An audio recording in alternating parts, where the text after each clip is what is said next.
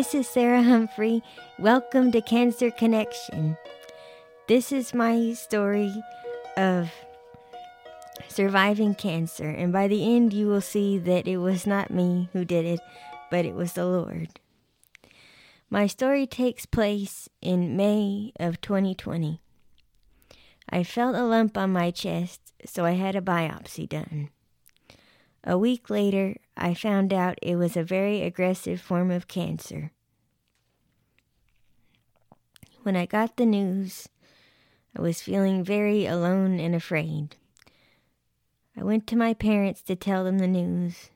We talked over the options for a while, and then I just had to go home because I needed to be alone. So I went home and I just cried. I cried and I prayed about it. And and the Lord said, "You do not need to be afraid because I will fight for you." The next week I went I went to the oncologist and he told me that I would need 6 rounds of four different types of chemo including hormone blockers.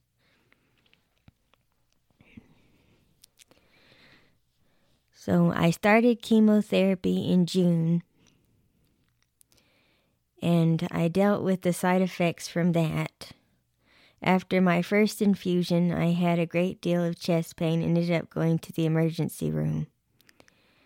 When I got to the emergency room, I had an EKG done and some blood work, and they found out that my heart was okay, so I went home. So it was certainly a praise.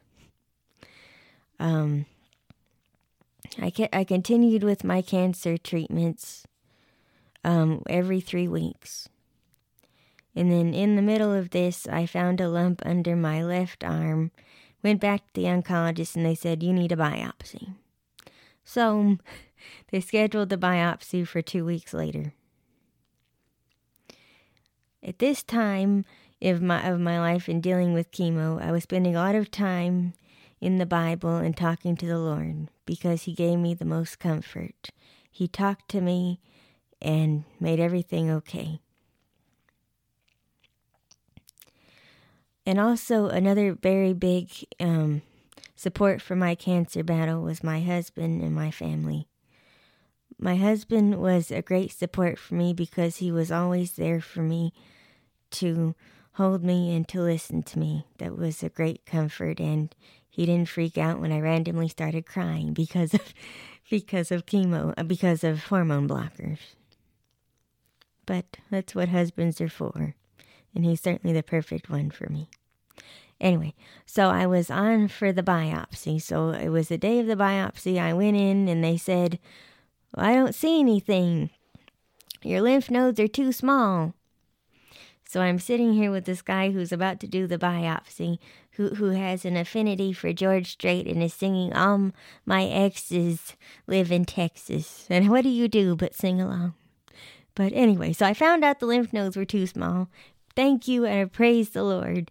And I went home. It was certainly a day of victory for me, but it was from the Lord. Next, I will, um, continuing the story. I had, um, in the midst of, of my rounds of chemo every three weeks, I had to find a plastic surgeon because they had asked if I wanted a lumpectomy or a mastectomy. And since the type of cancer I had was very aggressive, I just I, I went with the mastectomy because I didn't want to deal with anything else. So I found a plastic surgeon who um, who could do a reconstruction for me. So we, so we hammered out the details of the reconstruction as I went through chemo. On my last round of chemo, I was feeling very tired and worn down, but but thankfully with the Lord by my side and going in front of me, I made it. So it was time for um, it was time for surgery and for the for the biopsy of the lymph nodes. So in November of 2020, I had that surgery. They biopsied the lymph nodes and found no cancer. Thank you, Lord. It was a very victorious day. And I came out and things were done and I had I came out of that surgery and I had um I had the I had the drains in on each side. I had three drains to drain off the fluid from the lymph nodes.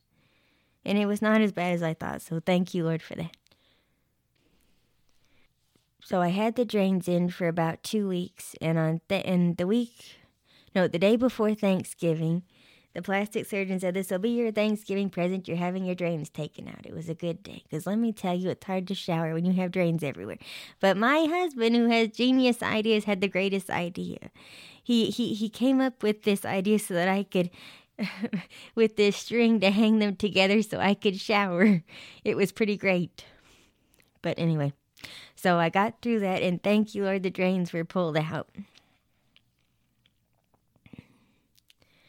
And I got to return to work after two weeks. So I was very thankful for that. Um, and after that, I got to start the reconstruction process. That was interesting. Every week, I would go in for injections.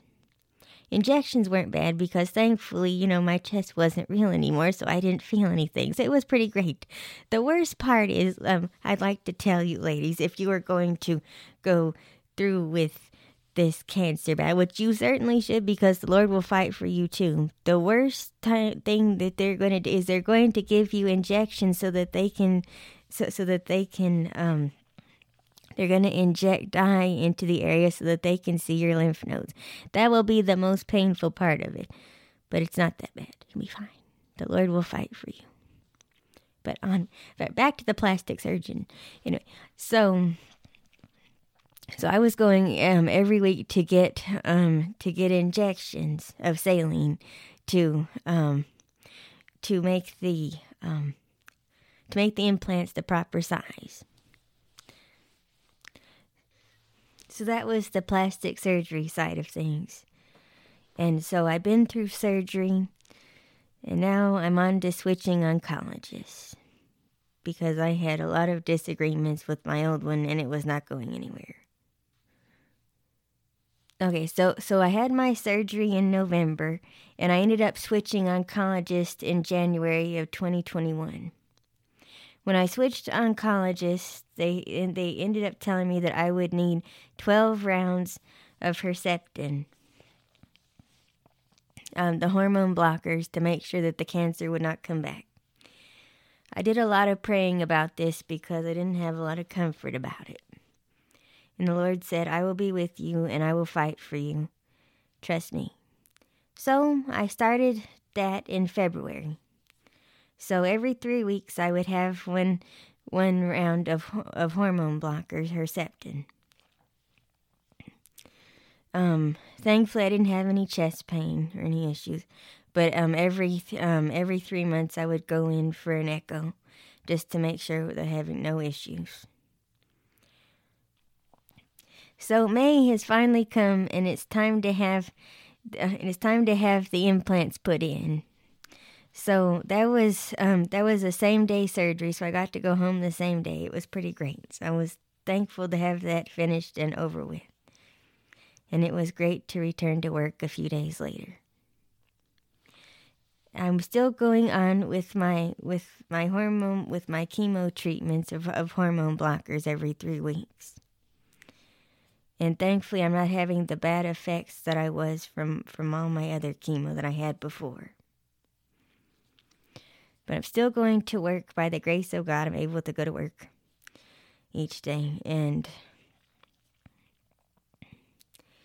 let's see, and a few months go by and and before I know it, it's September and I'm having my last round of hormone blockers.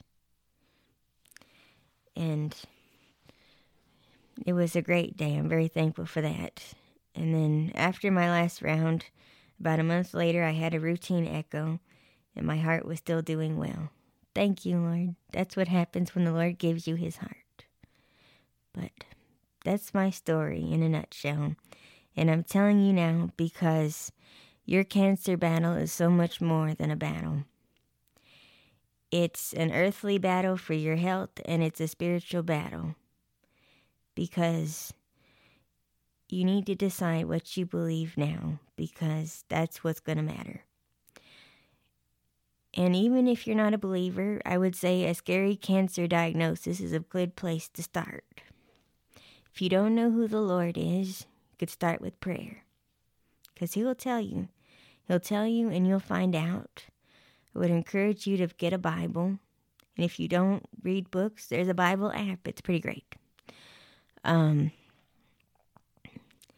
but the Lord uses cir- circumstances to draw us to Himself. And don't waste your cancer battle worrying about frivolous things and worrying about yourself because it's so much more than you. We fight of we fight against things that are not of this world. And you need to be ready. And, not, and nothing can prepare you for that better than the Lord can.